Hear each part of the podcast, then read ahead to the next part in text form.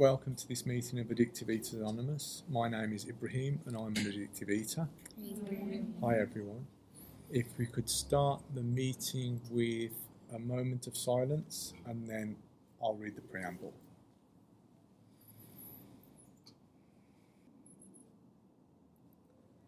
Addictive Eaters Anonymous is a fellowship of men and women who share their experience, strength, and hope with each other that they may solve their common problem and help others to recover from addictive eating.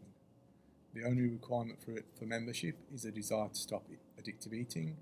There are no dues or fees for AEA membership. We are self supporting through our own contributions.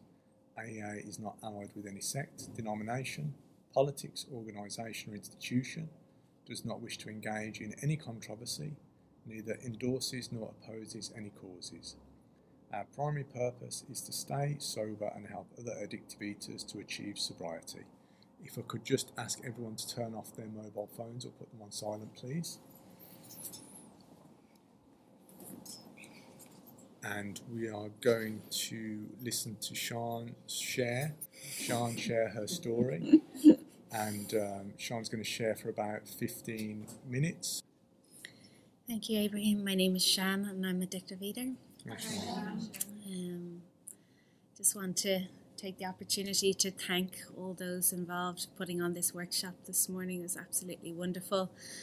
Really uh, a privilege to hear the speakers this morning as well. Um, to know that this is where I belong, be able to identify with others, and um, and I just feel really privileged to be part of a of a growing fellowship um, that is Addictive Eaters Anonymous. So I'm delighted to be here.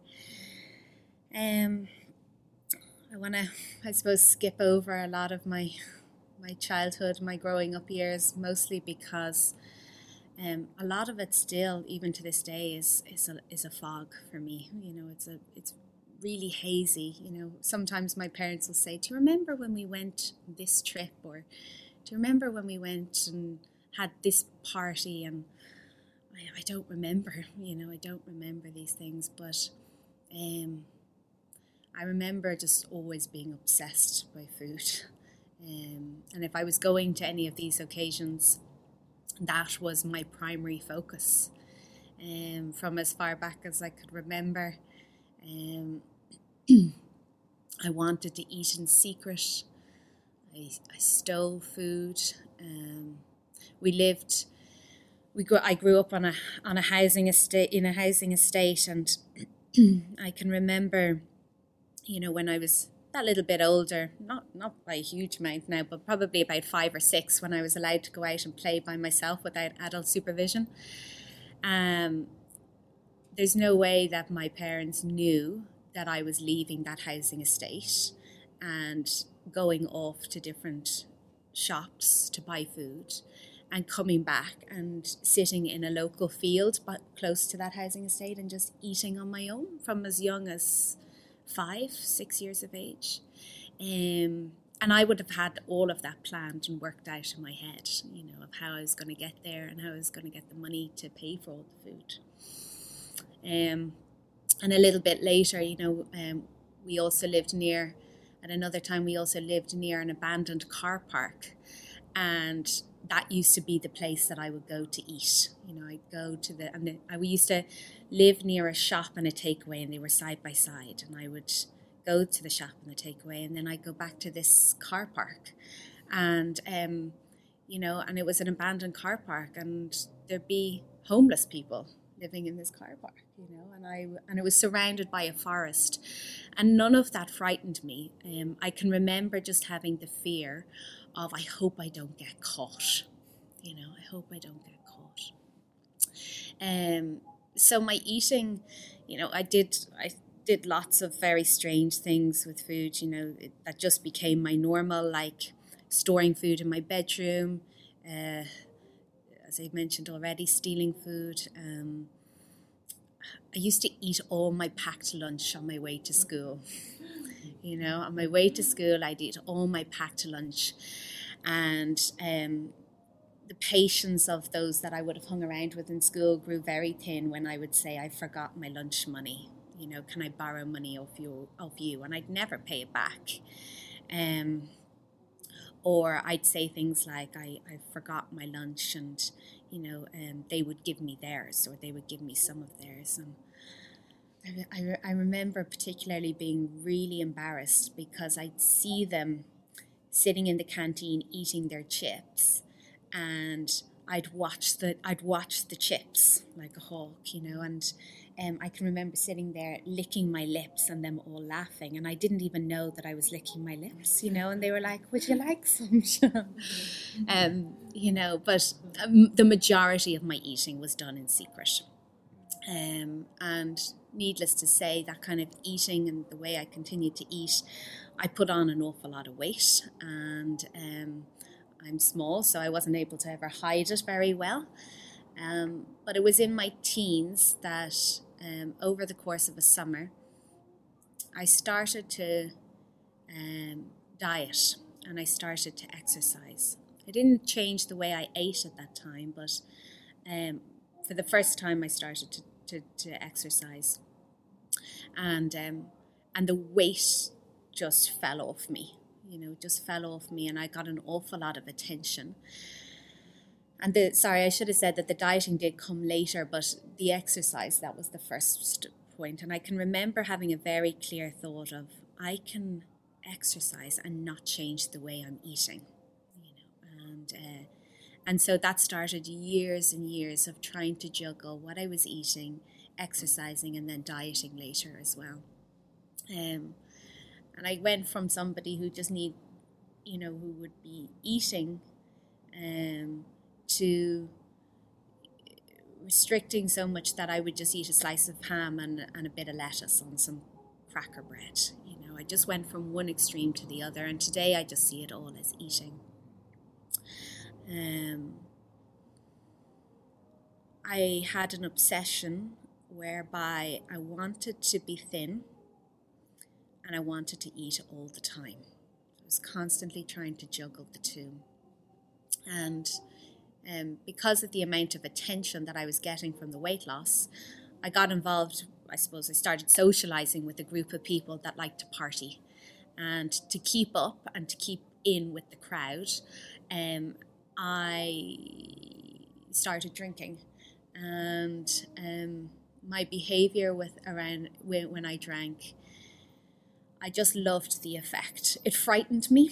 Al- alcohol and getting drunk frightened me um, but I loved the confidence that it gave me. Um, I loved feeling like I was a part of.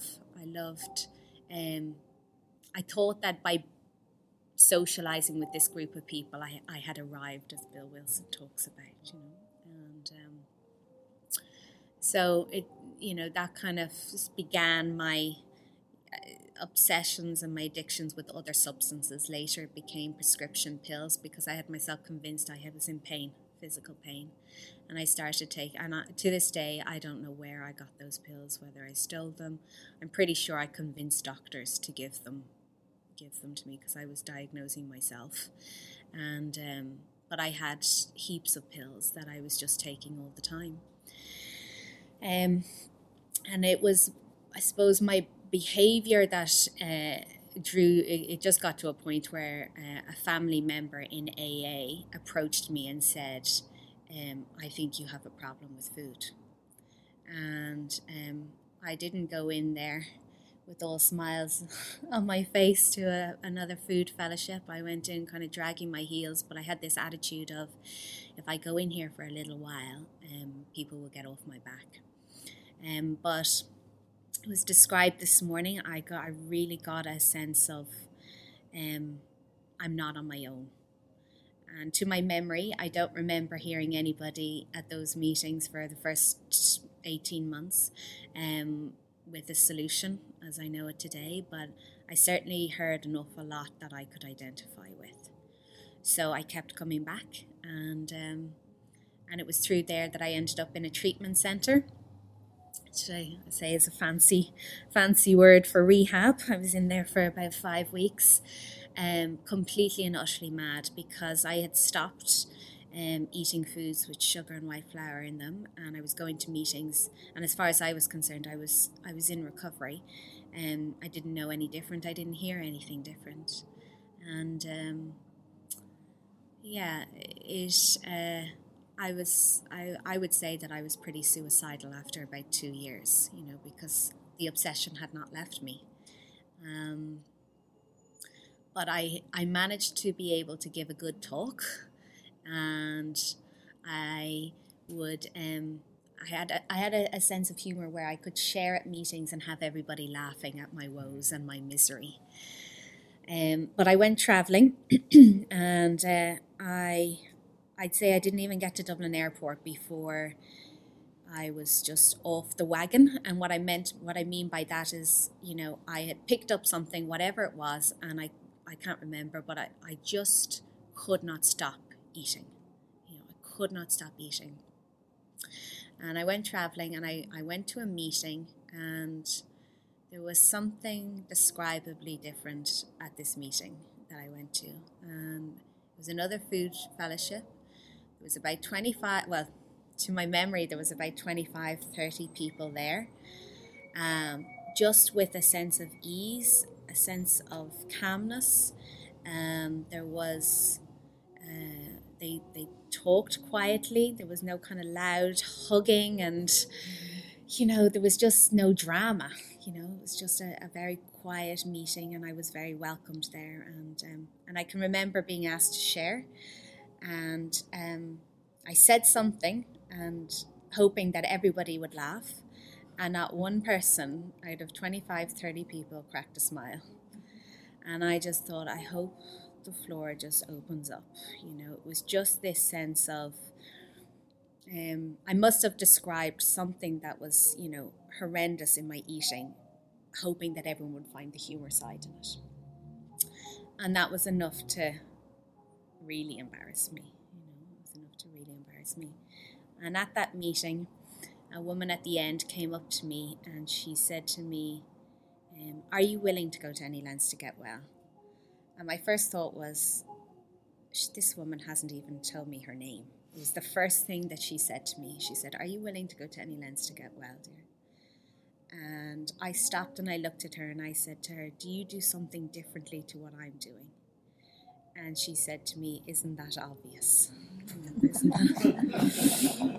and I, uh, I just remember kind of just being so disturbed, you know, just being like, who does she think she is? You know, she doesn't know me. And, you know, but she really disturbed me, you know, because I thought, well, what is it that she's doing that I'm not? You know, I'm going to meetings and, you know, like I said, as far as I thought, I was, I was in recovery.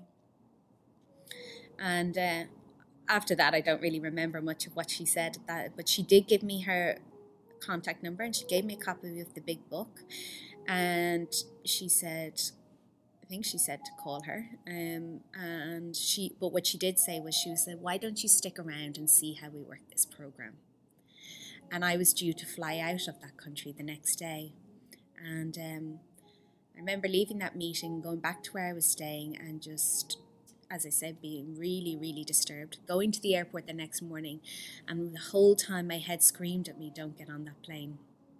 But I got on the plane and I opened up the big book for the first time after being around a couple of years in different fellowships. But I opened up the big book, and for the first time, I started to read what was going on in my head. I couldn't identify as an alcoholic at that time, but this was the first time that you know I could see that this was what was happening for me and were my this was my experience and I wanted everybody that I was traveling with to read this book as well. God bless them. Guy I was going out with at the time, I gave him such a hard time because he wouldn't read the book.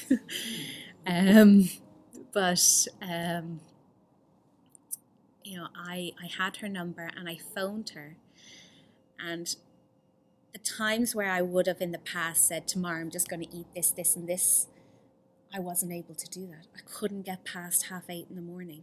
I just, and even if I just had an apple the next morning, my head was demented because I didn't say to myself, that's what I was going to have. I didn't know. I lost, I just completely lost the power of choice. And I'd lost the power of choice a long time prior to that, but I didn't know I had. You know, I, I didn't know that. I didn't know what was right for me to eat, how much was right for me to eat, what day of what time of the day was right for me to eat. I just didn't have a clue. And I phoned her. And I don't know if this is something that I just created in my head, but my memory is that she said to me things like, just try and enjoy what you're doing. Just try and enjoy what you're eating. And I'd hang up the phone and I'd think, I can't enjoy what I'm eating. I can't even eat an apple and be okay. And then the next kind of phone call I'd ring, I'd say things like, I think I need to come back to where I've, I've met these people. I think I need to hear more. And she'd say, Yeah, yeah, sounds like a good idea. Um, and then the next kind of few phone calls, it was like, right, I, am coming back. I need to get on a plane. I need to come back. And um, and then she started saying things to me like, "You're gonna be okay. You know, when you come back here, you're gonna be taken care of, and you're gonna be okay." And um, you know, and I did, and I was welcomed in those meetings, and I got to spend time with people, and I got to spend some time with some people here that are here today, and and just to watch, you know, even outside of the meetings as well, to watch people how they just go through their day, how they have, how they have jobs, how they, you know, I was invited into people's homes, um, I was picked up and taken to meetings, and uh, you know, and uh, and then you know, and and they cared for me enough that you know and i'd say they were getting direction from their sponsors but there were times where i wasn't being offered a lift to a meeting and i'd have to get myself there you know? And um, and that was just for for the for my better good.